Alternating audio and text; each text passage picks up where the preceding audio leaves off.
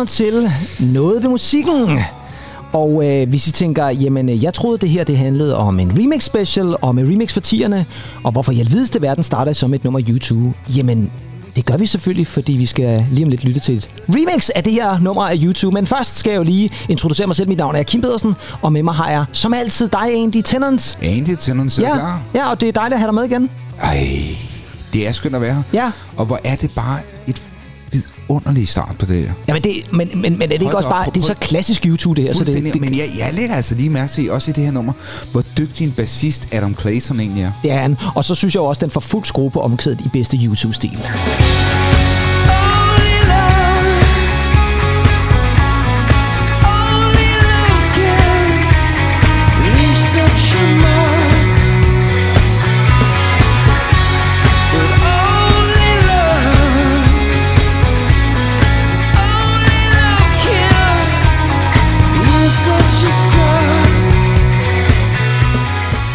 Yes. Øh, Kan du huske øh, No Line on the Horizon-albummet fra YouTube? Det, det kan du tro, jeg kan. Kan du det? Ja. ja. Det er jo sådan et af de albums, hvor jeg kan i hvert fald godt huske Magnificent og sådan noget, ikke? Men, men jeg tror på det tidspunkt, og det er ikke fordi, jeg kan sindssygt godt lide YouTube, men jeg tror på det tidspunkt, var jeg også begyndt sådan måske at, ikke stå af, men, men, men det var sådan, måske begyndt at gå lidt metaltrættet. Jeg elsker det her nummer, men, men, men det er sådan lidt YouTube by the book, selvom det er et fantastisk nummer. Jeg tror måske mit største øh, YouTube-moment, altså sådan Ja. ja. øh, efter All That You Can Leave Behind, det er nok How to Dismantle an Atomic Bomb. Ja, det er også øh, svært at krænge sig ud i. det Det var også lige ovenpå alt det der øh, 11. september og sådan Ja. noget. De vi begynder at blive meget politiske, men Ja. det har de jo altid været et eller andet sted, men, men så gik Det, det virkelig... det, det er et skide godt album. Ja, vi kan også huske, vi har da scrollet Vertigo nogle gange, vil jeg da sige. Ja, ja, og har haft mange øh, sjove referencer til Ja, det. et i eller andet den sted. gang. Og så- Cardozo. Ja, og så, så, og så er der jo, øh, er der, ikke, der er også det nummer, han har lavet til sin far.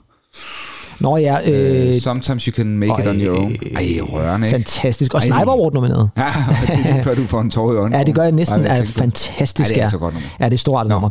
Men vi skal jo øh, snakke remix egentlig, og Ja, vi er jo nået til fjerde program af vores remix specials, og så lavede vi jo så i øvrigt en tredje ekstra Jamen, special. Vi har jo snart lavet mange fra 80'erne, men de er meget populære, kan jeg helt sige, og I tager imod med kysseren, og det er vi jo glade for. Men altså, YouTube, hvad tænker du om dem og remix? Fordi det er jo sådan et, et, et rockband, Mhm. mm-hmm. og normalvis så, så ved vi jo godt, at det der med rockbands, de kan godt have et lidt sådan et lidt... Ah, lidt kedeligt forhold til remix. Jeg, jeg, jeg synes, det klæder dem. Jamen, det synes jeg jo nemlig også. Ja. Og YouTube skal vi jo huske på. Det kan godt være i 80'erne, der ikke var så meget. Der var det jo sådan et sted, Joshua Tree og, og Rattle Ja, and ja. Hum og alle de Ja. der albums. Der var det stadigvæk rock. Mm. Men så skete der jo det, de- de udgav Actung Baby. At der var der nogle af tracksene på der, som faktisk havde noget remix-potentiale. Ja, det er meget, meget, meget mere klubbet materiale. Helt faktisk. klart, ja. Og øh, der var jo det nummer, der hedder Even Better Than Ja. The Real Thing, Ja. som hvis Au. blev udsendt, som tror det var fjerde single eller sådan noget lignende. Det, det var sådan lidt dernede af. Og den klarede sig okay på den engelske single-liste. Den gik ind som nummer 12, men var lidt skuffende, fordi YouTube singler plejede faktisk at gå top 10. Mm. Og så valgte de at smide det i hovedet på en mand, vi har snakket om før, nemlig Paul Oakenfold. Ja. Og så lavede han et Perfecto remix. Det, ham, hvis, du, hvis man stod på et Perfecto mix, så er det faktisk typisk Paul Oakenfold, der lavede det. Og det blev et kæmpe hit, og så gik tracket lige pludselig ind som nummer 8 Ja, i den ja. her Perfecto-version. Så YouTube var faktisk, måske fik lidt blod på tanden til at lave remix, og der, så har faktisk øh, brugt remix lige siden. Og det vi skal have fat i nu, det er jo selvfølgelig et YouTube-remix, og vi skal have fat i et nummer, som altså er her fra 09, fordi vi gør jo ligesom vi har gjort i de andre specials, mm-hmm. så vi lige starter året før, for lige at se, hvad er det, vi kommer ind i. Fordi 10'erne, der begynder der jo igen at ske nogle lidt andre ting, og det skal vi nok vende tilbage til, men her kommer der simpelthen en af mine favorit-remix. Det bliver jeg simpelthen nødt til at sige. Og jeg vil også sige, at det her program, Åh, Andy Tennant for helvede. Vi kommer ind på så mange gode remix, ja, ja. og jeg har lyst til at spille dem i fuld længde. Øh, men det kan vi selvfølgelig ikke, fordi så bliver det et meget langt program. Men det er simpelthen nogle af mine favorit remix, som vi, ja. Vi skal spille her. De er vidunderlige, og jeg ved også, du holder rigtig meget mm. af, af flere af dem også. Mm. Det her, det er altså YouTube og Magnificent, men nu er der altså virkelig kommet dance floor stemning over den, og det er den i det her Adam K. and Soha Club Mix. Thank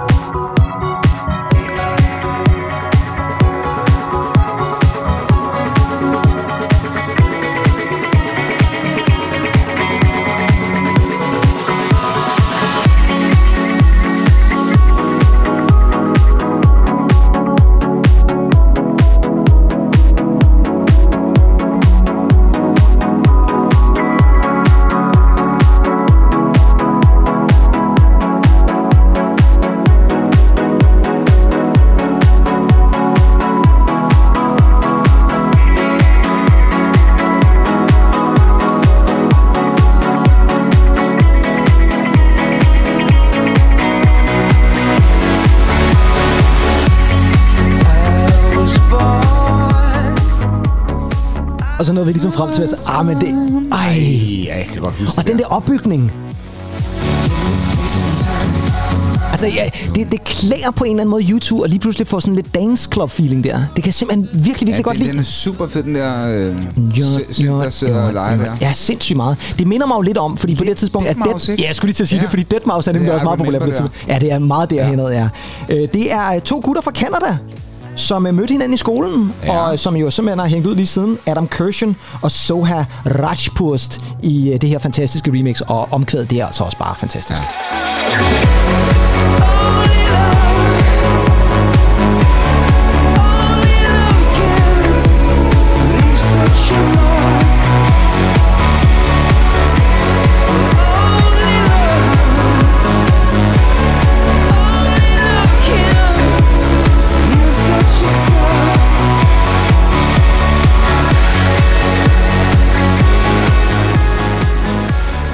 Altså, Ej, det er skønt. jeg får lyst til nærmest at rejse mig op og danse helt vildt Det er nu. bare dejligt, når man kan lege med forskellige versioner. Også en, en popsang, du kan sætte over i en metalversion. Ja, helt sikkert, ja.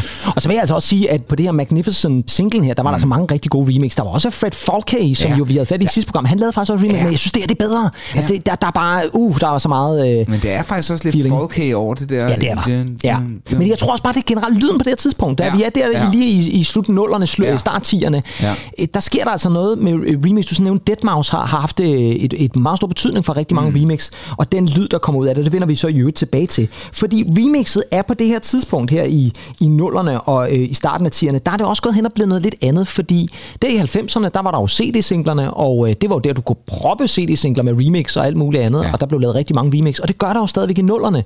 Men nu begynder vi jo langsomt at gå væk fra CD-single. Nu begynder vi at bevæge os over på øh, de der digitale platforme, som for eksempel iTunes. Og det gør, at så får remixet lige pludselig en anden betydning. Dog er det altså stadigvæk noget, man også bruger som sådan en salgs-promotion-ting. Og der kom jeg jo til at, at tænke på her forleden, at Alphabet, ja. Som jo slog igennem der i 2006 med Fascination osv., da de skulle til at slå igennem i udlandet, og det var jo især i England, der var de meget begejstrede ja. for Alphabet der gjorde de jo noget specielt ved at bruge remix til ligesom at promote Fascination, for det var den single, som skulle blive det store gennembrudshit i England. Og det de gjorde, det var jo, at de fik en masse kunstnere til at remixe Alphabet, og så udsendte de op til singleudgivelsen. Altså, du, de spillede Fascination helt vildt meget i engelske radioer. Men man kunne ikke købe den. Man kunne ikke købe det var på det her tidspunkt. Der kunne man altså ikke bare, der, der brugte man nogle gange måneder på at spille nummeret i radioen, inden det blev udgivet til, ja. ja. at det kunne købe sig nogen. Men så gjorde de det, at hver eneste uge så udsendte de et nyt remix Ja. Og et nyt remix. Og så var det remixene, som ligesom folk gik ind og købte. Og jeg kan huske, at Der stå og har snakke med, a, a, med Anders på... øh, Anders Reinholdt. Anders Reinholdt, lige præcis ja. Bassisten i Alphabet på, på Rust på et tidspunkt, hvor I spillede egentlig. Der stod vi og snakkede om det der med, at Ej, Frank Music remixet var gået ind i top 100 og Jeg sådan noget der. af stolen, du Han var meget imponeret over min viden der. Ja. Det kan jeg også godt forstå. Det er ikke Ja, ja. mange, der lige øh, name-dropper sådan en. Jamen, det er jo også bare en... Øh, der, der har altså siddet nogle øh, strateger rundt om øh, Ja, det har der altså. bord på et eller andet pladselskab, og så sidder og tænkt, ny strategi, ikke? Jamen, det er en, det er en genial ja. Strategi jo et eller andet sted, ikke? Fordi det gør jo det der med, du kan ikke få den ægte vare, men det her, det er the next best thing, ikke? Og så må du ligesom ind og investere et remix, for det er ret vildt, når et remix ja. Lige pludselig er blandt ja. de mest solgte Ja, er singler i. England. Altså, det er jo imponerende. Så, så det er også bare for at sige, at altså, det er stadigvæk noget, man bruger fra pladeselskaberne til at opbygge noget opmærksomhed. Så skal vi videre, og i sidste udsendelse i nullerne, der havde vi jo gang i noget dansk, og det skal vi altså også på den her. Ja. Det er ikke en dansk remix, men det er et dansk band. Mm. Og her har vi igen Ja, skal vi ikke bare sige det fat i en af de helt store remix, egentlig, som vi to holder vildt meget af. Det er en uh, mand ved navn Thijs Michiel Vervest, som har... Uh, Michiel? Michiel, han hedder simpelthen Michiel, som uh, har remixet det, og det er måske til dem, der kunne høre på min fantastiske udtale her, det er en mand fra Holland, vi snakker ja. om her. Han blev i 2010 kåret til The Greatest DJ of All Time. Det er alligevel noget. Altså of all time. Det, det, det, det, det er jo når, når, når folk bliver hysteriske, ikke? Ja. Jo, så skal, det går vi helt i stratosfæren et eller andet sted. Ikke? Det bedste, bedste, der er sket sådan Definitely Maybe. ja, lige præcis, sådan definitely maybe, lige præcis. Øhm, og er blevet kaldt uh, The Godfather of EDM og så videre. Altså virkelig mange flotte gloser, den her mand har fået. Men når man lytter til hans remix, og især de remix, jeg lige har taget med her, så kan man måske også godt se, hvad det er, rosen går ud på. Om det så er The Best Thing uh, Since Sliced Bread, eller Definitely Maybe, det ved jeg så ikke. Men, men det er i hvert fald godt, det her. Og det er altså et dansk band, som har været ude og hyre en rigtig dygtig remixer her. Det her, mm. det er noget besværligt egentlig. Ja. fordi at uh, nummeret hedder Trouble Is. Åh, ja. Bandet hedder Ja, Turbo Weekend. Ja, og her får vi den godt. i et Chesto mix.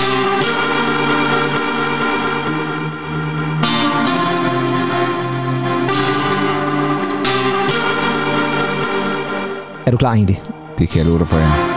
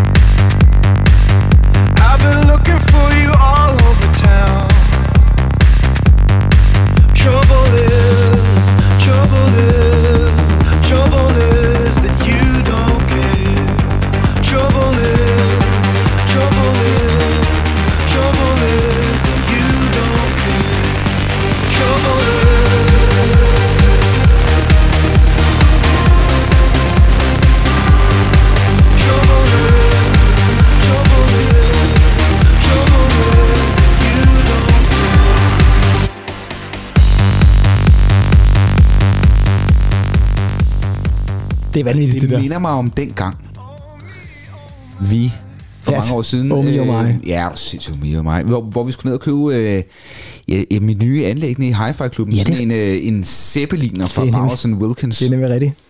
Og så sagde vi til ekspedienten, hvad, hvad kan den der? Og så smed han lige den ud over Det gjorde han den nemlig, der ja. Zeppeliner. Ja. Og det lød jo fuldstændig fantastisk. Jo, for det er sådan et nummer, man lige tjekker, at alt fungerer, som det skal, ikke? Funkerbassen. Funkerbassen, ja. Ja, det er sindssygt. Og det gjorde den. Det, det rykker for sindssygt. Det er for sindssygt, ja. Og det er altså vildt det her. Altså ham her, Tej Michiel Fervest, eller bedre kendt som Chesto, han var virkelig på toppen af det hele der dengang. Han, på trods af, at han startede tilbage i 90'erne. Ja. Ved du, hvad en af hans første remix var? Nej. Insomnia med Faithless. Åh oh, ja. Ja, det var faktisk det en af hans første, det første Chesto mix, der kom der. Ja. Det her det jo fra 2010, så der er vi lige i starten af 10'erne. Ja. Og jeg tænker, det er altså det er da et scoop, som Turbo Weekend har fået gjort her. Ja, de har haft nogle gode øh, folk i, i Ja det, ja, det tænker jeg lidt, fordi på det her tidspunkt tror jeg også, der er remixer og sådan nogle, man, mm. det er sådan noget betalingsarbejde. Der går man ud og siger, prøv en gang, vi, vi sender jer nogle stems, og så øh, remixer I, og så gør I, hvad I har lyst til. Og så får I nogle penge for det. Man kan også sige, at det der får det her virkelig til at fungere rigtig godt, det er altså Silas Bjergårds uafrystelige gode stemme. Han er suveræn. brænder bare så Det meget. gør han virkelig, ja. Chesto vandt faktisk også en Grammy i øh, 10'erne. Det gjorde han i 2015 for hans remix af John Legend. Det nummer, Ja. ja. der hedder All of Me. Der har han også lavet sådan en rigtig klassisk Chesto-mix til. Den kunne vi Åh, egentlig også ja, godt have taget ja, med, ja, men jeg ja. synes bare, det her det er er tæskefedt. Ja, det er Fantastisk remix. Det er- Så skal vi et år frem til 2011, og der skal vi have fat i et remix, som faktisk, jeg tror, mange tror er originalen. Derfor, jeg tror faktisk, der er mange, der ikke er klar over, at det her det er et remix. Men det er det altså, og derfor skal vi selvfølgelig også lytte til originalen. Og vi skal have fat i en svensk kunstner. Ja. Ja, vi skal faktisk også have fat i en svensk kunstner lidt senere, men her tager vi fat i den første sk- svenske, og det er en kvinde, og øh, hende kan jeg vildt godt lide. Hun hedder Lykke Li. Forstod du den? Ja, det Ja, der blev ikke responderet på den, kan jeg godt Jo, sige. jo, ja, Nej, ja. Så sjov var den alligevel Ja, okay. Jamen, det, Ej, det var frygteligt, ja, der, der, var, der var måske lidt musik og fis med Finn Ørbegård. Ja, det var, det var, det var, det var der, vi var lige præcis, ja. Men uh, Lykke Li's andet album, det hedder Wounded Rhymes, og uh, Ja. den anden single, hun laver fra det album, det uh, blev faktisk i sig selv et, et pænt hit. Det hedder I Follow Rivers, og hvis man Ej. skulle uh, have glemt, hvordan det lyder, så lyder det sådan her.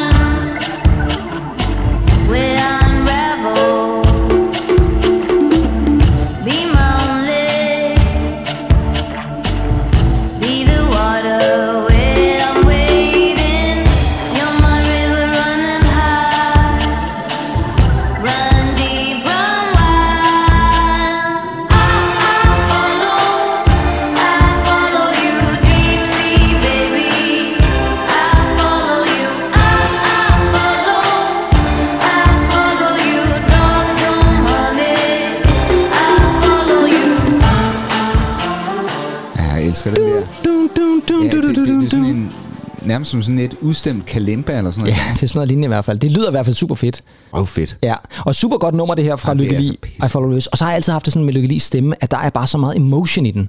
Men uh, remix, fordi det her det blev jo selvfølgelig remixet, og som jeg sagde lige før, det her er måske faktisk den version, som de fleste kan huske. Ja. Øh, fordi den har været med i mange film, og den bliver altid nævnt som en af de største klubhits, mm. der var der i 10'erne, og det kan jeg også godt forstå. Det blev lavet af en mand, der hedder Steven Fasano, Ja. men han er bedre kendt under navnet The Magician, og øh, det her remix er altså også, kan altså også bare et eller andet. Så her er det altså Lykke Li, I Follow Rivers i The Magician Mix. You're my river running high, run deep, run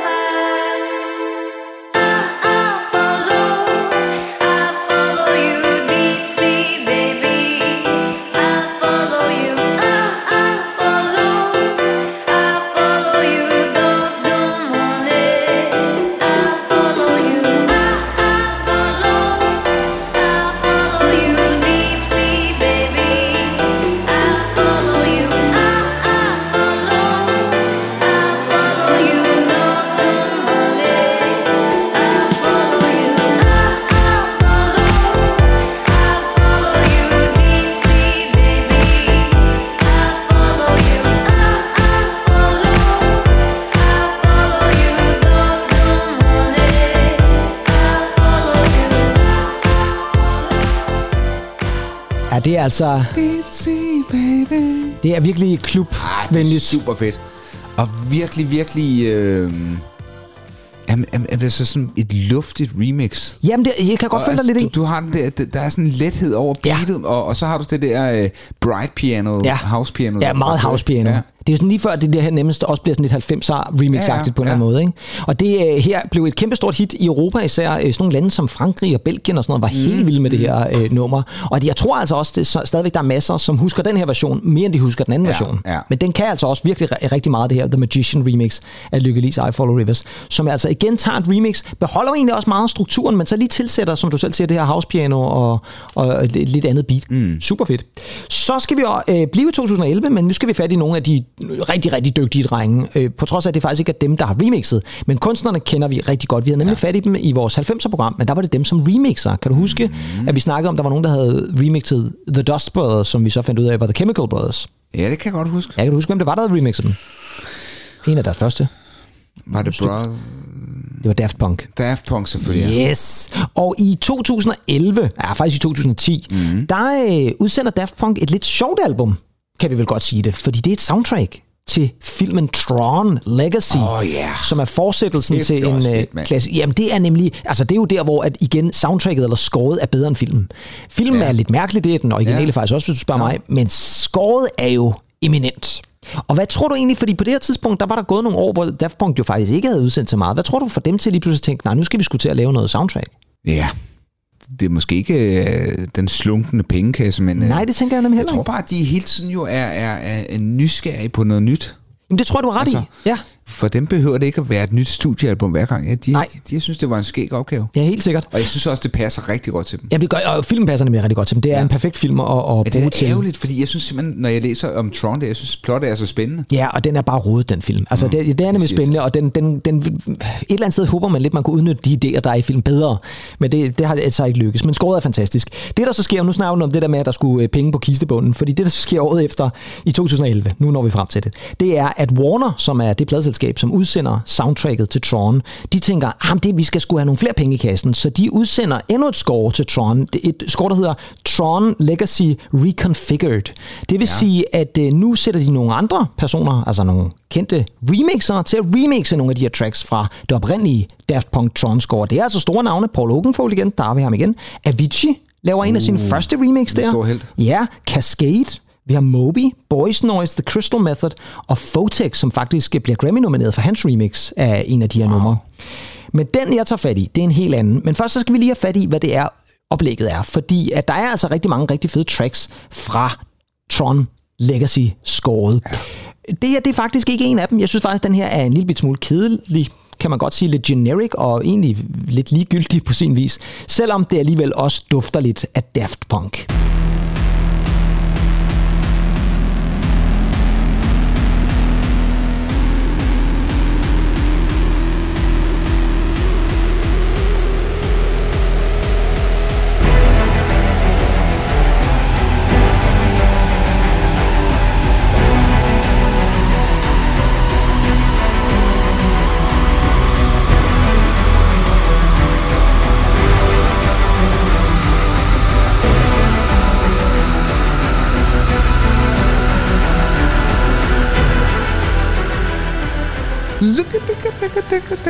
Det er super fedt med de her stryger der.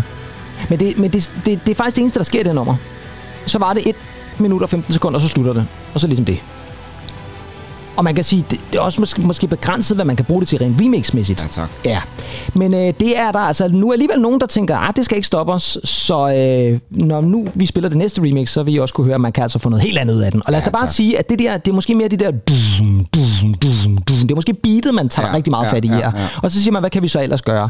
Jo, hvis man giver remix-opgaven til Anthony Gonzalez, Ja, tak. også bedre kendt som M83, Uh. så sker der ting og sager. Og især når han så får den kanadiske sanger, eller performer, eller musiker, Big Black Delta med. Fordi så har vi nemlig Daft Punk og nummeret Fall i et M83 versus Big Black Delta remix.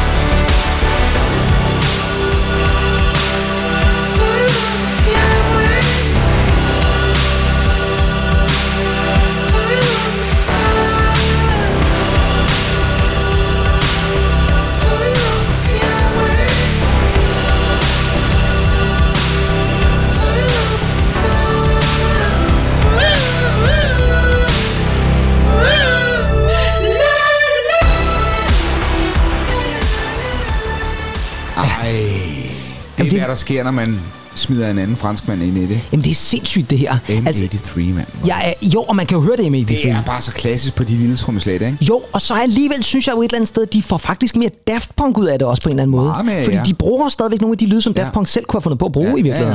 ja, Og så synes jeg bare, at der sker et eller andet. Altså det er vildt, når man er så modig, at man tænker, vi tager bare lige beatet, og så laver vi en sang ud af det. Fordi der kommer jo godt nok, jeg ved så ikke helt, hvad det er, de synger, men, øh, men, men, men det er fantastisk. Og der kan man jo altså også sige, det er på det her tidspunkt, det er faktisk kun øh, nogle måneder før M83 jo så spytter sin egen lille Midnight City ud, som jo er en af tiernes aller, aller, aller, aller, aller bedste nummer. Det er fuldstændig benegalt nummer, jo. Det er et vanvittigt nummer. Men, men det er også sjovt at høre, hvor meget den der franske feeling, der er, hvor lytterne måske kunne genkende også sådan lidt uh, Phoenix i det. Jamen, det er nemlig rigtigt, ja, for der er nemlig noget French feeling der over er det. sådan French, meget French, ikke? Bestemt, ja. Så det var altså et øh, remix, hvor man kan sige, man tager det, som der nu er i nummeret, for det er Ja. som sagt meget, meget simpelt, altså oplægget, og så hiver man det i en fuldstændig anden retning. Og jeg skulle altså hele tiden sige, at når M83 han spiller live-koncerter, ja. Ja. så spiller han faktisk typisk det her nummer. Altså, selvom det er remix, fordi det fungerer også bare godt live. Kæft, det går amok, jo. Ja, det er super fedt. sommerfestival, Ja, 31 grader, ikke? Ja, hold da fast, ikke? Der skal man altså køles ned bagefter af en eller anden Cana- Canadian polar bear eller noget måske. Ja, måske en Big Black Delta. En Big Black Delta, ja, måske, ja, uden at gå i detaljer i, hvad det så er. Så skal vi til at have en lille snak egentlig, fordi at det, der også sker på det her tidspunkt her i starten af 10'erne, det er, at dance og den elektroniske musik også begynder at indtage et helt nyt territorie, mm-hmm. hvor den faktisk ikke nødvendigvis har været så populær. I hvert fald ikke single chart-mæssigt. Det har selvfølgelig været populært på klubberne, det er klart. Det er USA. Ja. Fordi USA ja. begynder jo faktisk også at tage imod dancemusikken. Og den får også den her betegnelse, vi nævnte lige før, EDM, som jo altså står for Electronic Dance, Dance Music. music, ja. Og øh, det er jo altså sådan en kunstner, som for eksempel, vi nævnte Deadmau5, men det kunne også være sådan en som Skrillex for eksempel, Ja, ja. som jo er kæmpestor, har kæmpestore hits op. Han får altså virkelig sat fokus på, at EDM, Electronic Dance Music, kan blive en, en thing i USA. Tror du, amerikanerne sådan ligesom øh, bare har overgivet sig endelig og sagt, nu gør vi det sgu? Jo, men jeg, jeg tror, der er et eller andet med IDM'en, og den, den, jeg må sgu ærlig indrømme, den tiltaler mig faktisk også Ja. øh, mere end sådan Eurodansen. Ja. Den er mere sådan øh, melodisk funderet på en eller anden måde, og, og, og, og tungere, og, øh, og har det der med, med, med det der øh, drop. Ja. Og det tror jeg bare til, øh, ikke et drop, som man får i armen. Nej, men det kan godt være, man har brug for det bagefter måske. Det har man måske brug for bagefter. Ja, det jeg, tænker jeg ved jeg. sgu ikke, om det, om det tiltaler amerikanerne. Kan du ikke lige fortælle, fordi der, der er måske nogle lyttere, som ikke ved, hvad et drop er. Jo, men, Hvad er the men- drop? Jo, men, men, men du skal jo se det på den her måde, Pedersen. Ja. Altså, I gamle dage, der var der nogle gange, at man ledte et vers op til omkvædet, så, så pumpede det ligesom op, og så fik den... Ja, vi havde det faktisk lidt i det her nærmest. For den bygger ligesom dum, dum, Ja. du, du, du, du, du, du, men der kommer så ikke et drop. Der var Men, mange men dropper. droppet her, det er jo ligesom, at, det- at det kører op. Og så kommer der sådan lidt ned i... Uh, Velkommen til Human People. Du er næsten som ham fra politiskolen, der sidder og laver lyden. Ja, okay, det kunne være. Ja. Jeg ligner ham måske også lidt. Måske lidt, ja. Knap, knap så... Ja. Nej, men, men, men, men hvor, hvor, hvor vi faktisk går... Jeg vil nærmest sige down to earth, ikke? Jo. jo, og det er ligesom som om, at beatet så lige sætter ud et øjeblik, Beatet og så, ud, bam! Ja, men, men, men alligevel, det bliver sådan en... Øh, forløsningen er mere sådan nede, Jo, hvis man kan sige ja, og det er jo så måske droppet, der så kommer der et eller andet sted. Droppet Ikke? Ja. Og øh, vi skal nemlig til at lytte til et nummer, der, nemlig har et drop, så det er ganske belejligt, at vi lige kommer til at snakke om Ja. det. Og her skal vi have fat i en af musikkens aller, aller største kunstnere. En, en kunstner, vi faktisk sjovt nok ikke har nævnt med Remix Specials, og det er ellers på trods af, at han har en ret stor betydning. Fordi han har nemlig lavet det album, vi snakkede remix-albums i det allerførste program i 80'erne, så tror jeg faktisk også, at jeg lovede, at jeg vil afsløre i det næste program, hvad der var det mest solgte remix-album nogensinde. Og det gjorde jeg så sjovt nok ikke. Nej. Men det gør jeg så nu. Blood on the Dance Floor med Michael Jackson. Åh, oh, ja, selvfølgelig. Det er simpelthen historiens bedst sælgende remix-album. Det er jo lidt sjovt, at manden han har det bedst sælgende album i verdenshistorien med Thriller, men har så også Jamen, lige selvfølgelig, ja. det bedst sælgende det, det, det, remix-album. Det giver jo selvfølgelig god mening. Ja, og det er ellers på trods af, at jeg ikke synes, at det Ej, jeg album kan er... godt lide det. Ja, det er okay, men jeg synes ikke, det er spækket med, med, med Nej, nej. memorable remix. Jeg kan sindssygt godt lide det, der er History, som faktisk også blev udsendt som single. Jeg Ja, kan det ikke huske, om der er remixet det. Det er faktisk lidt ærgerligt. Er det Junior Vasquez måske? Ja, det Ja, er det. måske. Du ser helt farlig ud der. Ja. Jeg så bare lige at tænke på øh, noget helt andet for, for det album. Ja, lige præcis. Men øh, om ikke andet, vi skal have fat i Michael Jackson nu, Ja. fordi i øh, 2012, det er lige så- der er det 25 år siden, at Bad-albumet udkom. Ja. Og det skulle selvfølgelig fejres, og det skulle fejres med en Bad 25 Years Anniversary Edition. Og det var jo sådan et album, hvor det oprindelige Bad var på, og så var der nogle demoer og nogle ting, og, så og så var der også lige blevet plads til et par remix. Blandt andet det her. Det her, det er Michael Jackson og Speed Demon ja, i et Nero mix.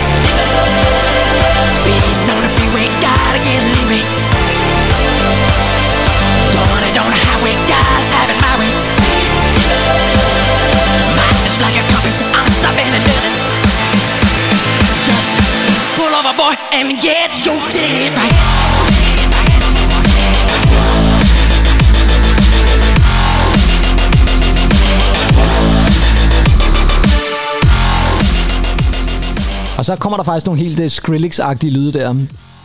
Michael Jackson, Speed Demon. Skri- Skrillex er, det er sådan rigtig,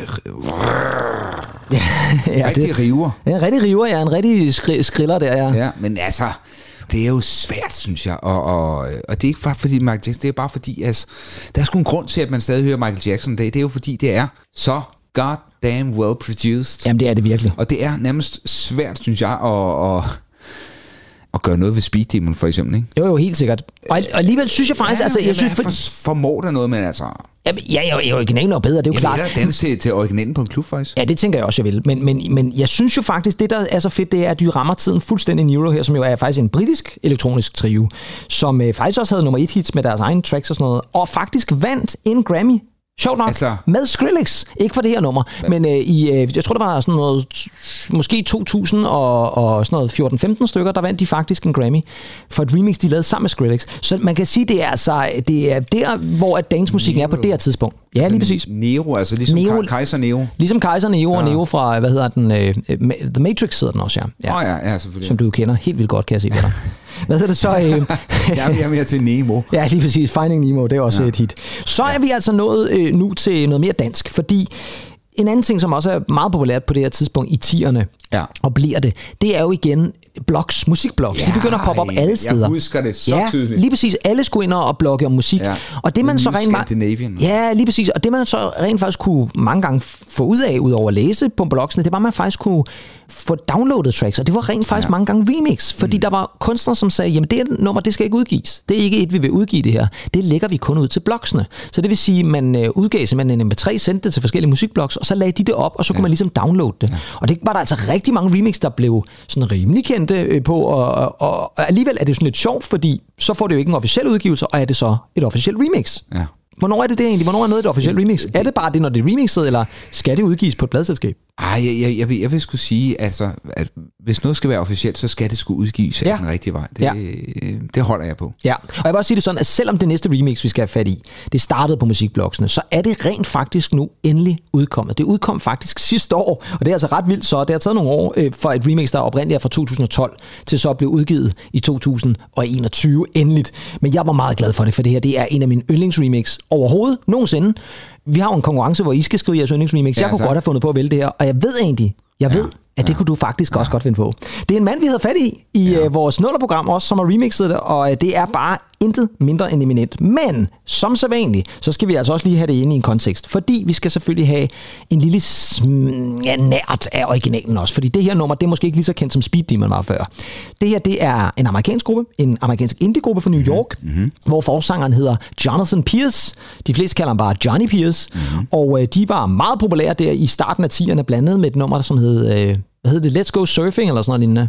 Noget af den stil. I hvert fald meget, meget populært. Ja, også meget kendt i England. ja, ja. Men på andet albummet, der går de, øh, ej, måske ikke en helt anden retning, men de gør nogle lidt andre ting, og det gør de blandt andet på det her nummer, som hedder Days. Og gruppen, ja. de hedder The Drums.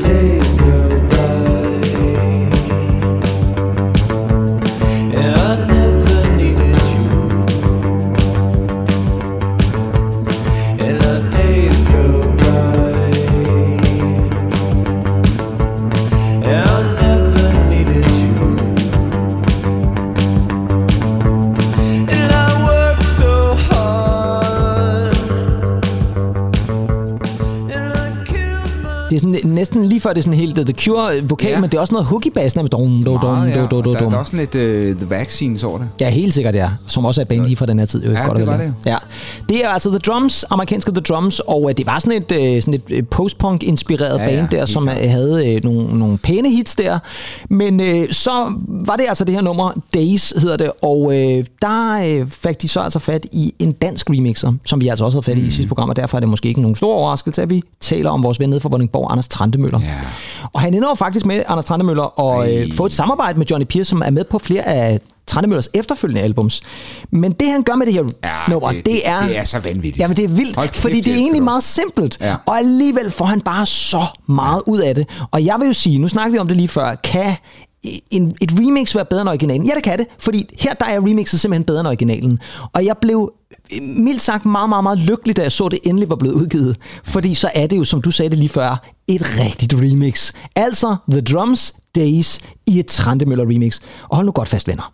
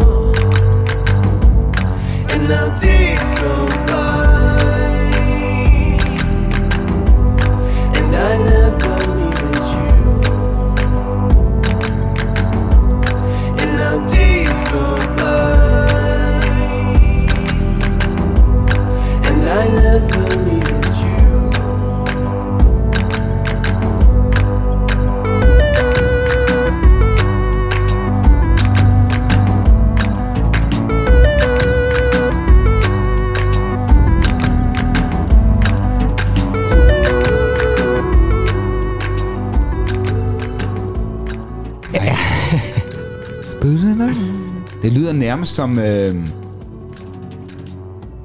Jamen, det er simpelthen så, Jamen, det er så vildt. godt, den Ja. der sind der. Det lyder nærmest også som noget, at... Øh... Avicii, han har øh, lånt lidt af faktisk på hans Waiting for Love, altså det der... Nå ja, ja. du, du, du. ja, ja, det kunne det faktisk godt være. Det er du ret i. Det havde jeg ikke tænkt over. Ja. Kæft, det fedt, var. ja, men det er så godt et remix. Vokalen er ligesom om, den står bedre frem. Jamen, det, jeg tror måske, det er fordi, at han simpelthen har trukket den frem i mixet. Ja. Altså, den ikke Ja. er lige så ligger bag af trommerne og så videre. Det er meget dybfølt, det her. Det er sindssygt dybfølt, ja. Og det er jo meget simpelt, og der, der er jo nogen af jer, der sidder og tænker, hvorfor er I så vilde over det? Jamen, det er bare den måde, han bygger ja. Det remix op ja, på, ja. og der kommer flere og flere lag på, og der så kan man sige, beatet er det jo ikke engang rigtigt, men da trommerne, eller det, der så skal forestille at være beatet, sådan rigtig sætter ind til sidst, jamen, jeg, jeg holder så meget af det her remix. Prøv at, jeg har det sådan her, at skulle jeg blive indespærret i gåsetårnet i Vordingborg, Ja, så skulle det altså være det her, der bragede Som bragede ud af, igen, ja, ja. Af, de Sonos-højtaler, der allerede er. Det her er altså øh, Trandemøller, når han er aller, allerbedst. Og det sjove er jo også, at vi spillede det der remix, han havde lavet af Røgsop, og det her det er jo en helt anden Trandemøller. Der kan man jo godt høre, at nu er han gået lidt mere over i den der lidt postpunkede Joy Division feeling. Altså nu skal, ja. der, nu skal der noget melankoli, nu skal vi virkelig, nu er det ikke bare klubberne, vi snakker til. Nu snakker vi til hjertet også, ikke? Mm-hmm. Jeg synes, det her det er virkelig, virkelig godt remix, og jeg er så glad for, at der må være folk, der sidder og måske aldrig har lyttet til det her remix, fordi de ikke lige var inde på musikbloggen og hente det dengang det er det i en MP3-fil Ja. jo altså. Jamen, det er det. Nu er det udgivet, venner. Gå ud og køb det, eller øh, stream det, det eller et er- eller andet. Det er fantastisk. Men bare Trandemøller. Ej. Ja, Vi, vi, vi to skal snart til en Trandemøller-koncert. Ja, det kunne være fedt. Og så kunne vi håbe, at han tager Johnny Pierce med på scenen og spiller det her. Det vil jeg elske. Ja. Hvad tænker du øh, på det tidspunkt i starten af, af 10'erne egentlig? Og jeg vil også lige øvrigt sige, fordi der er nogle af jer, der tænker, det var meget, meget lang sample, I spillede det der. Og prøv en gang, det er simpelthen, fordi vi har så god remix. Vi, vi, vi har spiller lange samples. Det her, det bliver et længere program, det vi plejer ja. at Ja. lave. Det er sådan, det er. Vi håber, I nyder det alligevel jo. Altså, I er et godt selskab jo. så, Remix så, også. Jo, så er vi endnu, endnu en plads i gåstårnet, ikke? Ja, så ryger vi begge to i godstårnet, ja. Men øh, jeg tænker egentlig, i 10'erne, det københavnske klubmiljø, Mm, Ja. Hvad det, tænker du om det på det tidspunkt? Jeg ved jo godt, det var ikke fordi, du var sådan på den måde var klubaktiv, men du var jo lidt i, du var jo i bymiljøet på grund af, at du ligesom var i band og sådan nogle ting. Altså. jeg synes, vi spillede på rigtig mange klubber. Det gjorde I jo nemlig. Hvad var din feeling af det? Ja. Jeg tror, når jeg havde spillet, så forsvandt jeg altid ud på det brune værtshus. Ah, du blev lidt i klubben, vil jeg Ja, faktisk jeg blev- sige blev det. lidt i klubben? Ja, og så var det mig, der skulle tilbage med instrumenterne eller eller andet. Det var mig, man satte til det. Ja. Hvad fanden var det egentlig for noget? Nej, men, øh, men Det er... var bare en god bil på det tidspunkt. Ja, det havde jeg. Det er rigtig en stor bil også i virkeligheden, ja. Subaru. Ja, ja, det var det nemlig, ja. Fordi at man kan sige, på det tidspunkt, der er der jo også, øh, der er der, man har jo virkelig fokuseret lidt på øh, klubmusik, det har man egentlig, synes jeg altid gjort, men, mm. øh, men i 2008, jeg ved godt, der er vi et par år før, der starter man jo det her Sound of Copenhagen, Ja, ja. de der compilations, ja. der var, øh, hvor man jo ligesom samlede nogle af de her klubting. Og nu har jeg bare lige fundet tracklisten til den første frem. Det er bare lige for at sige, hvad det egentlig var for en kvalitet, man ligesom lagde på der, for det synes jeg faktisk er ret vildt. Det var altså øh, Alphabet, som vi allerede snakkede om, det var Aura, det var When Saints Go Machine, det var Floors Made of Lava, Trandemøller, apropos, as in Rebecca Maria, Figurines, Oh, ja. Michael Simpson og Suspect. Ja. Jeg må altså sige, det er altså cremen af dansk musik, men det er jo alt sammen i sådan nogle club versions og Ja, ja. dance remix versioner. Og det er vel også med til at sætte det i gang. Det var jo i øvrigt, øh, nu desværre afdøde Kjeld Tolstrup og så ja. lige Gammeltoft, ja. øh, som var med til at starte det. Og de havde jo også programmet Unga Bunga og sådan noget der. Så tror du ikke på det her tidspunkt, der trives den danske klubscene helt vildt? Helt vildt godt, jo. Jo, men, men, men, men jeg synes også, det er virkelig, virkelig spændende projekt, det her, de har gang med Sound of Copenhagen, fordi der er ingen tvivl om, at, sådan en som Michael Simpson jo egentlig er, han er jo ikke fuldstændig bred folkelig. Nej, det er han Og ikke. det kan godt være, at han ikke bliver det med, med remix, men han kommer trods alt øh, noget bredere ud. Ja, men øh, grunden til, at jeg også lige bringer det op, det er fordi, at Sound of Copenhagen kom der vildt mange compilations fra, og da de lavede deres jubilæums compilation, som var nummer 10, der øh, var der også rigtig store navne på, blandt andet Spleen United, som øh, vi måske snart kommer til at snakke lidt om Ja. igen, fordi der er jo nyt Ja, fra det dem, er og rigtigt, det ja. skal vi da i hvert fald lige have taget fat i. Men øh, nummeret, der er lige efter Spleen United, på det der så vil være Sound of Copenhagen 10, altså som er fra 2013, det er et nummer af et lidt ukendt øh, band. Øh, jeg har svært ved at huske dem i hvert fald. Det er nummer, der hedder Falling, øh, et band, der hedder, et band, der hedder Android Orchestra. Og det her, det er et Knucklewalkers remix, og jeg skulle at sige, kære venner, det er tæskefedt. If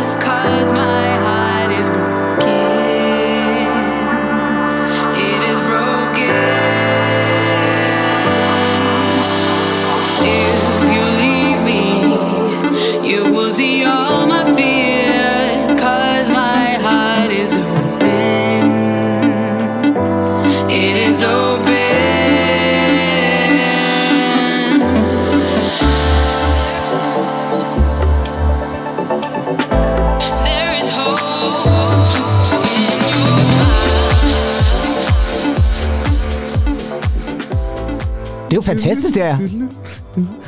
Ja, det var mit gamle orkester. Egentlig det er dig. Ja. Men Jeg synes, vi, vi, vi, vi, lige tager start, tager, jo, fordi vi tager lige starten igen. det her, det, ja, ja.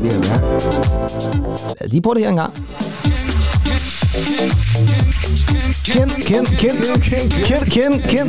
Det er dig, der bliver dobbelt helt vildt der egentlig. Fuldstændig. En, rigtig, en, en Andy dub. Det er dig, der bliver dobbelt i ukendelighed der.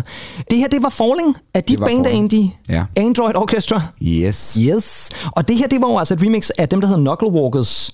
Og øh, det var altså med på Sound of Copenhagen 10 Ja. fra 2013. Ja. Øh, det, det- Knucklewalkers er kendt som Jens Lindahl og Søren Reit Havbær. Var det noget, I var ind over, hvem der ligesom skulle remixe det, eller var, eller var det bare... Åh, jamen, jeg, jeg, jeg kan huske... Eller var det at- Warner Records, der også gik ind og... ja, var, var, var det Warner Records? Åh, oh, ja, det, jeg, jeg, jeg, har jo, jeg har jo altid mest beskæftiget mig med, med sangskrivning, ikke? Ja, Øh, du var ikke så meget ind over remixene. nej, det var jeg jo ikke. Altså, Nej. jeg, jeg har skrevet melodien, Ja, og... og så tog Mathias sig så- det der pladselskabs Ja, det Ja. gjorde han typisk ja. ikke. Men, men jeg mener, at det faktisk blev sendt ud til, til, øh, jeg var lige, til udlandet. Til, nej, til sådan et udbud, ligesom en kommunal udbud.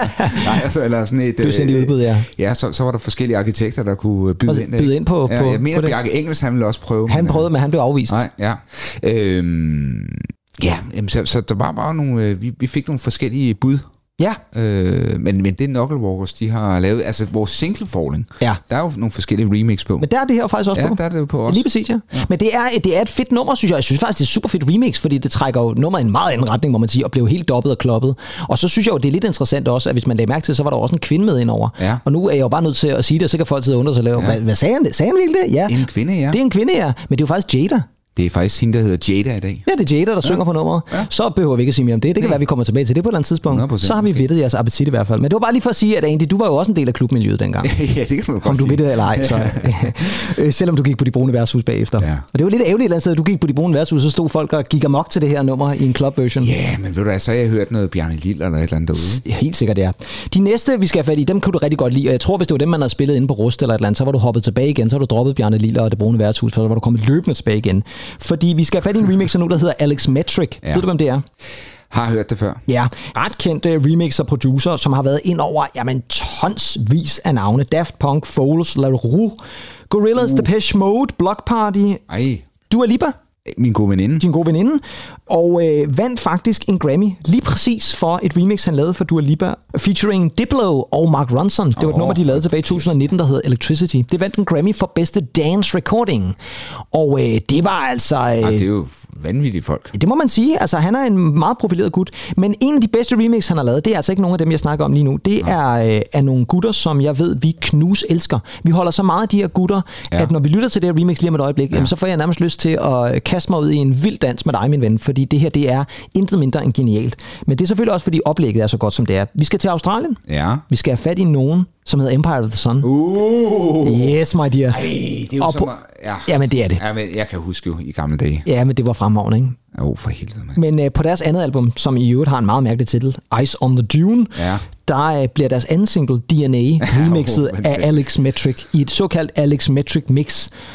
Og jeg siger det bare igen. Vi har sagt lige før, at det her det er nogle fantastiske remix, og vi kommer til at spille mere af dem, end vi nogensinde har gjort, og I forstår forhåbentlig også, hvorfor. Ja.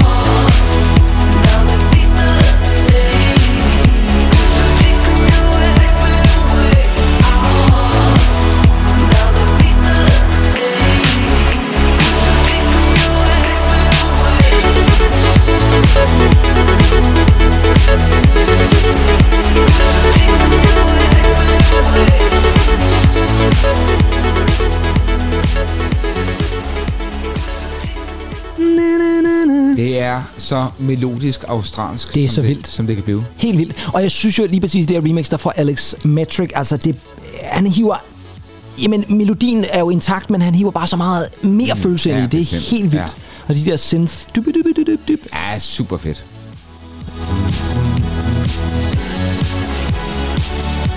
Ej, jeg elsker det. Det er fløjlsblødt. Det er det virkelig. Det er nemlig det, der er så sjovt, fordi at den, mange gange så har man jo en tendens, det havde man i hvert fald i 90'erne, måske også 0'erne, ja. Ja. der skulle det være hårdt pumpet et eller andet Ja, sted. Ikke? ja. Og her der bliver det ligesom, det bliver klubbet, ja. men det er stadig bledt og let Jamen, og det, lækkert. bliver den, det, det bliver den der øh, bølgende fornemmelse. Det er jo som en...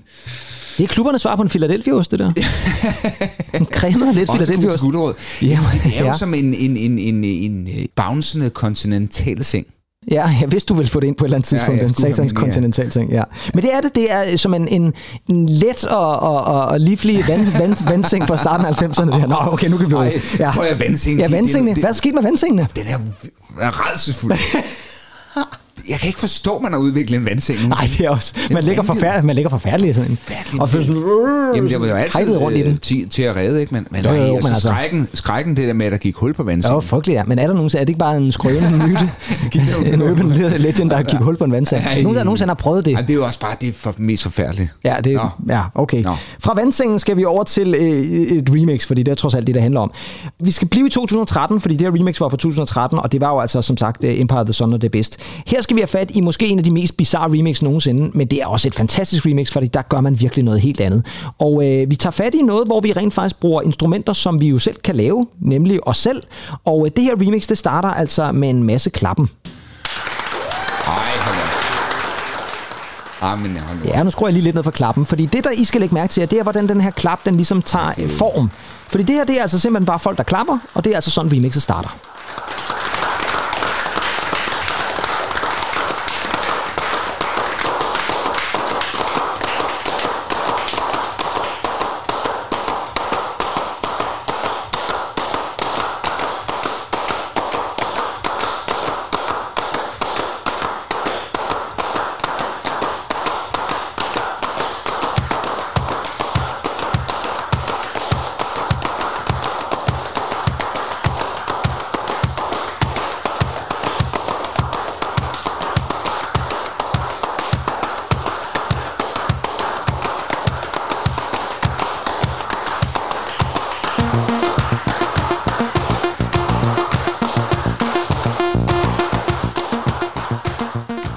Ja, hvad fanden foregår der? Er der sikkert nogen af jer, der tænker lige nu? Bap, bap, bap. Det er jo pioneren inden for prolerytmik, Steve Reich. Det er det nemlig Steve Reich, som jo var en komponist, som jo virkelig øh, Elsker ham. prøvede mange mærkelige ting og sager. Det gør han i 60'erne og 70'erne. Og så tænker jeg, hvorfor spiller I et Steve Reich-nummer i et remix? Hvad, hvad er det egentlig, der foregår? Ja. Jamen det her, det er jo lidt svært at høre, men det er også fordi, det er et meget lang remix. Det var over 10 minutter, det her. Og der går to minutter inden, at ham, der er meget kendt i øvrigt, begynder at synge. Og Ja, det når vi jo ikke lige til i det her sample. Det er jo David Bowie. Ja. Og øh, i øh, 2013, der øh, er Bowie tilbage. Han har været væk øh, fra musikscenen næsten 10 år. Der var sådan noget med nogle hjerteproblemer, nogle ting og sager, øh, eller noget af den stil. Og øh, det gør han jo med det her album, der hedder The Next Day. Og fra det album, der er der en sang, der hedder Love is Lost. Ja. Og øh, der øh, skal nogle remix til, og der laver han altså en øh, aftale med ham, der hedder James Murphy, som mm-hmm. jo måske de fleste kender fra LCD Sound System. Lige præcis. Og han laver et såkaldt Love is Lost Hello Steve Reich mix for The DFA. Det så kan det vist heller ikke blive øh, en længere titel, tror jeg, til remix. Og det er jo altså et, der starter med sådan den her mærkelige klap staccato. Og Ja. det er jo sådan sjovt, fordi det er jo øh, en hyldest til Steve Reich, et nummer, som hedder Clapping Music Ja. fra 1972, Præcis. hvor han jo simpelthen bare klapper sig Jamen, igennem nogle ting. Ja, jeg kan huske, vi, vi, vi spillede faktisk noget Terry Riley og noget, øh, var det Philip Glass og øh, Steve Reich også på, på seminaret, fordi Ja. ja. han, er jo, han er jo, det der er med, at man, man skal gå ind og, og YouTube noget af det, det er ikke noget, man kan holde ud og høre på Nej, det- for lang tid. Fordi det Så er, skal vi det til gåsetårnet igen. Det, det er meget minimalistisk. Jeg hørte faktisk hans øh, øh, drumming, øh, Ja. music for, for drummers, tror jeg. Øh, altså, den, den, den er sindssyg, ikke? Ja, det er helt vildt. Og det er meget eksperimenterende. meget eksperimenterende, så er han måske... Øh, det, hvor han fagner bredt, det er jo måske den, der hedder Music for 18 Musicians. Yes. Det, der er så interessant, det er jo, at, at nogle af de der gamle ja. Folk tager man altså så åbenbart fat i nu her og siger, hvad, hvad kan vi bruge dem til? Og James Murphy mente altså, at man kunne bruge hans uh, clapping music til ligesom at gøre noget ved David Bowie, og det var David Bowie selvfølgelig helt vild med. Men man kan sige, det er jo faktisk et remix, der kommer i, eller man sige, to portioner. Fordi den første del af det er altså det, der er virkelig, hvor han tager Love is Lost, og så lægger han det her clapping, ja, både som intro, men også ned under mixet, så det ligesom kører igennem hele mixet. Men så sker der det, når vi når halvvejs igennem remixet, så tænker han, ah, okay, det kan godt være, at folk måske bliver lidt trætte af at høre på det her clapping. Og hvad kan vi så gøre? Jamen, vi kan jo eventuelt tage fat i David Bowie selv, nemlig det nummer, der hedder Ashes to Ashes, og så bruge det til ligesom at komme videre i remixet. Og når han så gør det, så lyder det sådan her. Og ja, jeg, jeg ved godt, vi starter med lidt klap stadig igen. Ja, vi, start, vi klapper stadig. Say goodbye to the thrills of life. Where love was good, no love was bad. Wave goodbye to the light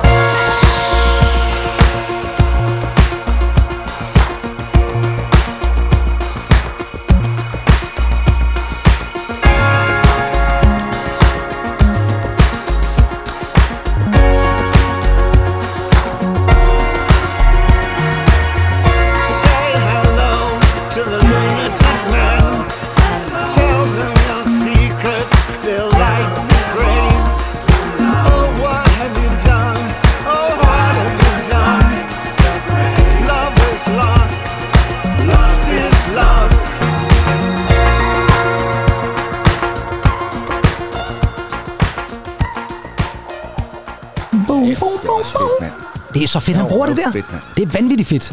Og jeg synes, det er så... Jeg elsker det. Vi gjorde det også det med Depeche Mode i, Ja, den, i nullerne, hvor de havde samlet et gammelt Depeche Mode nummer. Det gør han jo også og det, ja, Ja, det er ja. fantastisk. Ja. Jeg elsker det der med, når man ligesom bliver mindet om kunstnerens ja kan man sige, fortid, Ja, ja. men på en ny måde. Det er fantastisk, der remix. Men det der med, at man bruger øh, kroppen til at, at lave musik med, mm. det fortsætter vi faktisk lidt med, øh, dog på en lidt anden måde, vil jeg sige. Fordi nu går vi fra klap til knips. Ja. Det er et godt knips. Man skal ikke gå ned på et godt knips. Jamen, det, det er jo også det, jeg synes, der Det er sådan lidt kendetegner- friskfyrsagtigt. Jamen, det er, jo, det er jo meget det, der også, Ja. øh, hvad det hedder, kendetegner øh, sådan en remixen, ikke? Også sådan, Ja, lige med, præcis. med, med at, at lille trommeslaget får, får et knips. Ja, sådan et fingersnap der, ja.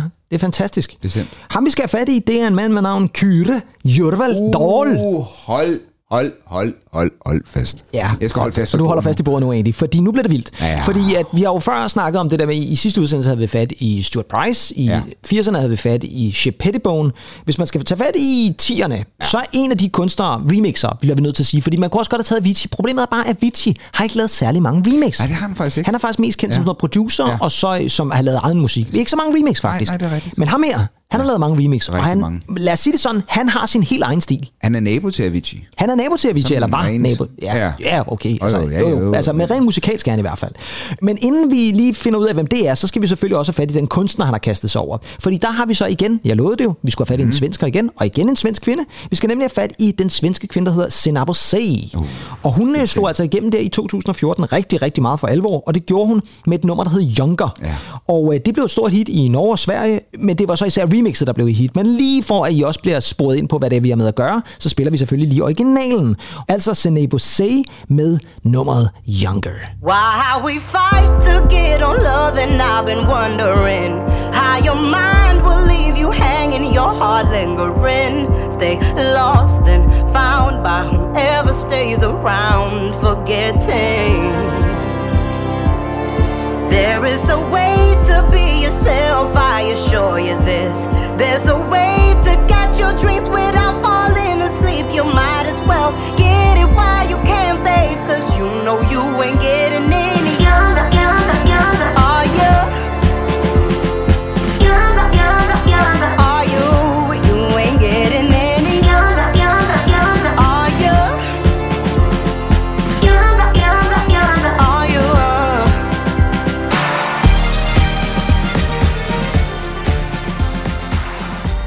Jeg spiller sådan næsten helt arbejdeagtigt på en måde, ikke? Fuldstændig. Ja, Det er sjovt, ikke? Fordi at... Øh, nu skal vi høre remixet lige. ja, det skal vi nemlig, ja. Ja. Jeg synes jo, at den her øh, version er faktisk ret fed, fordi den Ja. kan et eller andet, Ja. som er ret interessant. Men, Men- det er jo sjovt, at når man så hører remixet, så tænker man også bare, åh, Okay, det var sådan, den skulle det have var været. den, den, så, sådan, den skulle jeg lytte. Ja. De læg mærke til, når hun siger, Janke, Janke, Janke, are you? Det Ja. ja. svinger ikke også? Ja, så har vi knipset, fordi der var sikkert også nogen, der sad og tænkte på, I snakkede knips lige før. Jo, men også, også bare hendes ry- rytmiske feeling der, hvor, hvor, hvor, hvor lille trommeslagerne mere sådan kører staccato lige på. Ja, det er sådan helt marchagtigt på noget. Ja, det er ligesom om, det ikke passer helt, men det kan være, at vores gode øh, ja han får øh, pille ved det. Han, får pillet ved det, og det tror jeg, han gør, fordi at, hvor at, øh, vi her havde fat i Senai Boseis øh, indtagelse af Tivoligarden, ja. Ja. så skal vi mere her, så skal vi altså mere herover til øh, en tropisk ø, Ja, tak. hvor vi knipser, og vi slapper Vi af, og vi har kort bukser på. Altså, vi skal jo have fat nærmest i noget Brian Brown og noget James Eckhouse og noget Tom Cruise. Det skal vi nemlig, ja, fordi vi skal have mixet en god cocktail på Tropical House Classic og remixet. Senai Bosei bliver vi altså ved, og nummeret Younger bliver vi også ved, men denne her gang, der skal vi selvfølgelig have fat i et Kygo remix. There's a conclusion to my illusion, I assure you this. There's no end to this confusion if you let it wish you well. Sold to sell, highest bidders, can't you tell what you're getting?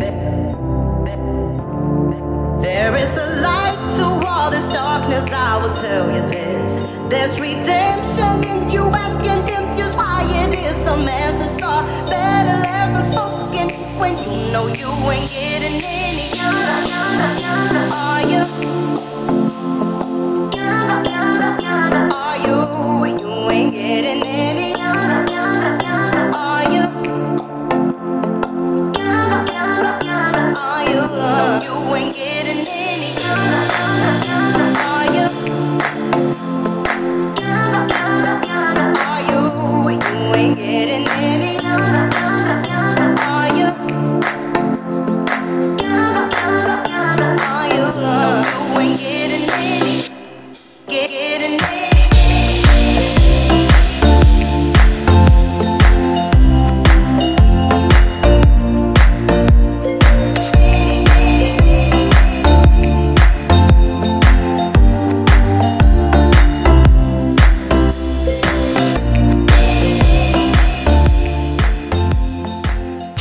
danset så meget under et remix-afsnit?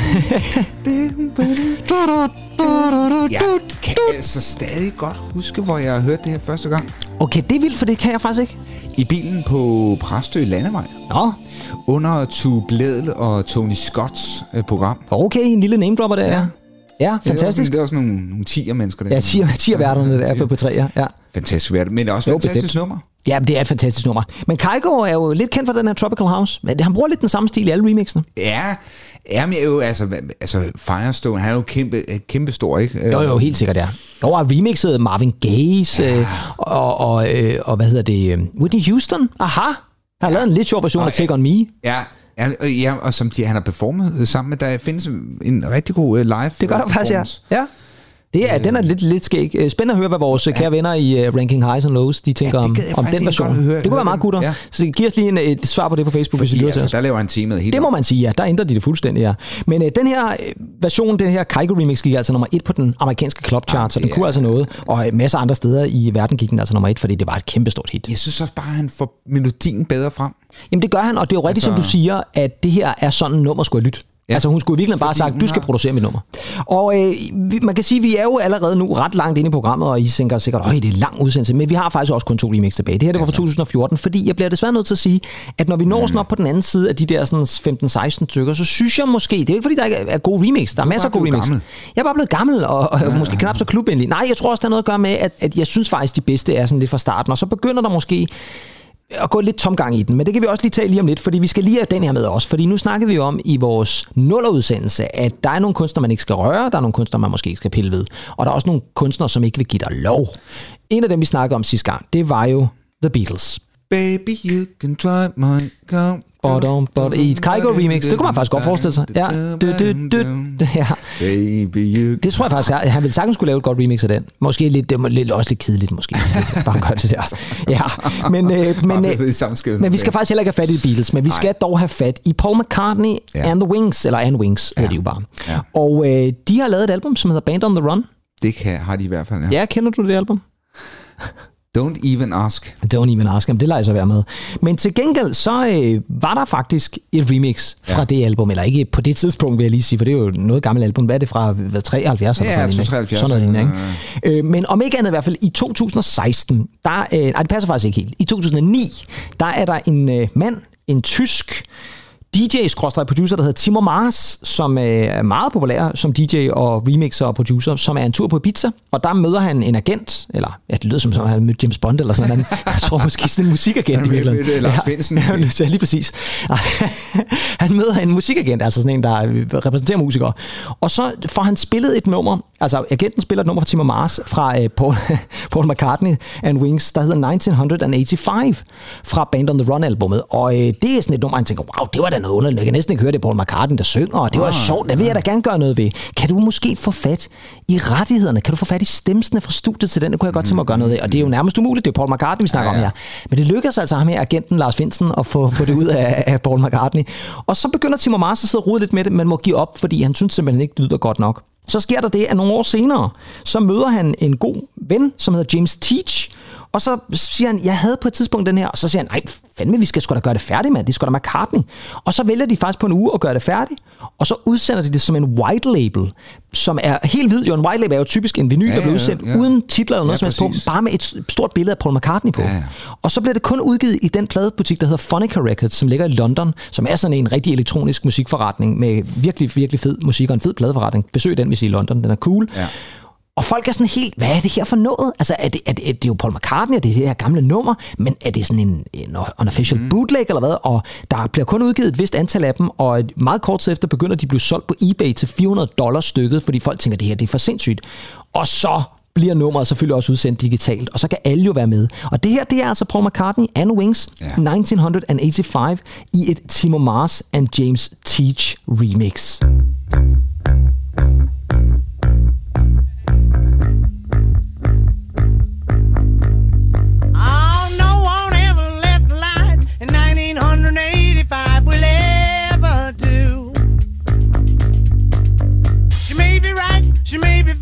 she may get love, but she won't get mine, cause I got you.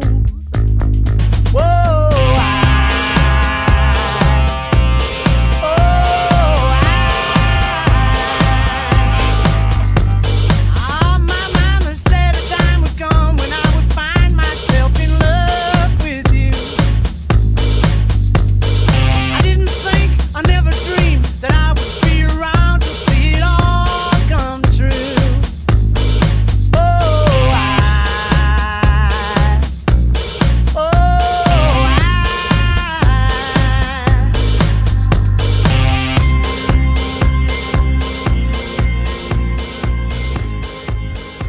Altså, hvis du havde spillet... Nu er jeg jo ikke så velbevandret i Paul McCartney, som du er. Hvis du havde spillet det her nummer for mig, så ville jeg ikke ane, det var Paul McCartney. Man kan godt... Ja, man kan godt man, man fornemme kan det godt, en lille smule. godt Klassisk McCartney. men det er lige før, at, at øh, hvad hedder han, Alexis Taylor fra øh, Hot Chip lyder mere som Paul McCartney, end Paul McCartney lyder som Paul McCartney. Ja. Det var et, et lidt spøjst remix, tænker du det lidt før. Nej, og det er også sådan et remix, som jo faktisk er gået lidt under radaren, tror jeg. Og det er altså på trods af, at det blev Grammy-nomineret i 2017. Ja. ja. Og det er altså bare igen bevis for, at der er altså muligheder, når man snakker McCartney, og man snakker remix. Man får altså lov en gang imellem. Men McCartney var efter sine vanvittigt begejstret over det her remix. Og jeg tror også måske, han har været med på det der med, at han lige pludselig bliver sådan en white label i Phonica Records og sådan noget. Det kan der selvfølgelig også være noget cool i. Andy, på det her tidspunkt, vi er nået til 2016, der er Ja. streaming begyndt at tage over. Ja. Og nu snakker vi lige om før, hvorfor det er, at vi måske vælger remix fra en anden tid, om man så må sige. Jeg har måske også lidt en mistanke om, at det kan noget at gøre med, at så går der jo streaming i den, og så bliver remixene måske ikke på samme måde. nej. Bliver drukner de lidt i alt det Ja, andet? det, det tror jeg, det, det er måske bare sådan noget, der så bliver addet til en playlist og sådan noget. Det, det er ret fedt, øh, fedt. Men, men jeg tror ikke, man sådan dyrker den der remix-tradition, der med, at man skal ud og have mixene. Nej, og jeg har også Det lidt bliver en... bare ligesom det, nå, det, lige den version er sgu meget fed. Altså, så, så kommer det på en playlist eller Ja, det er et det. eller andet, ikke? Øh, Jo, og jeg tænker også bare et eller andet sted, at, at det er jo ikke så mange remix, der måske vil komme på playlister. Så skal man jo ind og tage en playlist, der måske hedder remix, eller også skal det være en af de remix. Altså nu vi havde jo fat tidligere i en af vores tidligere udsendelser, ikke en af remix-udsendelserne, men en af vores almindelige udsendelser, i Dua Lipa og Ja, Elton Johns ja, version der, ja. som jo egentlig er et remix af Ja. nogle forskellige ting og sager. Men, men, men, men så er det sådan noget, man gør. Man går ikke nødvendigvis ind og opsøger et øh, Adam K. and Soha remix længere, tænker jeg. ej, det er svært. Nej, og det, ja, lige præcis det svære ja. et eller andet sted, ikke? fordi jeg synes jo, at remixene kan et eller andet. Og vi skal selvfølgelig også slutte remix-udsendelserne ja. Ja. med et remix. Og det skal jo gøres på den rigtige måde, så det er klassisk forstand, og det skal selvfølgelig også være en dansk remix, og det ja, synes jeg er det tak. aller, Ja, aller tak. vigtigste. Men øh, vi spiller lige lidt af remix, og så vender vi lige tilbage igen, og Andy han er ved at gabe kæberne af led lige nu. Vi har også været i gang længe, Andy. Det bliver muligvis vores øh, længste almindelige udsendelse, det her. Det kunne jeg godt forestille mig. Men i 2018, der overgår streaming altså salg af musik, og det gælder altså det fysiske, og det gælder mm. det digitale, så der er altså også noget om snakken. Remixene lever Nej. bedre. Nej, der er ikke sjovs på bakken. Nej, det- Der er sjovs med remix. Ham, vi skal have fat i her til sidst, han hedder Rune Riley. Ja, Ved du, hvem det er? Han har et andet navn også, men jeg vil ikke afsløre det nu, for det er også hans kunstnernavn. Hans fornavn er Rune, hans mellemnavn er Riley, og så hedder han også Kølsch. Kølsch. Ja, Ah, Rune ja, Riley ja, Kølsch. ja, Og hvis der er en musiker, som jeg synes er kæmpe overset. Ja. Ja. Altså en af de dygtigste danske elektroniske musikere, som desværre alt for få kender, og i virkeligheden tror jeg, at mange tænker, at han er tysker. Det er Kølsch. Det er danske Kølsch. Præcis. Og han er altså bosiddende i Berlin, det gør det så måske heller ikke nemmere, det der, når man skal overvise folk, om han ikke er tysker. Det lyder slet ikke tysk. Nej, lyder slet ikke tysk, nej. Men han har altså øh, huseret rigtig meget på øh, klubberne, og øh, har lavet rigtig, rigtig, rigtig mange fede ting og sager, både i eget navn, altså øh, tracks selv, men har altså også remixet. Og en af de remix, som jeg holder rigtig meget af, jeg synes er en af de bedste remix for tierne, det var et remix, der kom ud i 2017. Og det er også en gruppe, som jeg holder rigtig meget af, nemlig dem, der hedder London Grammar. Altså. Og de lavede et nummer på deres andet album, som øh, hedder Truth is a Beautiful Thing. Og det nummer, det hedder Hell to the Liars, og det er sådan meget storladent og klassisk, og uh, det, er, det får alt, hvad det overhovedet kan. Og det trækker Køls selvfølgelig også med ind i remixet, om end han selvfølgelig også giver det en lidt mere clubbet feeling. Hell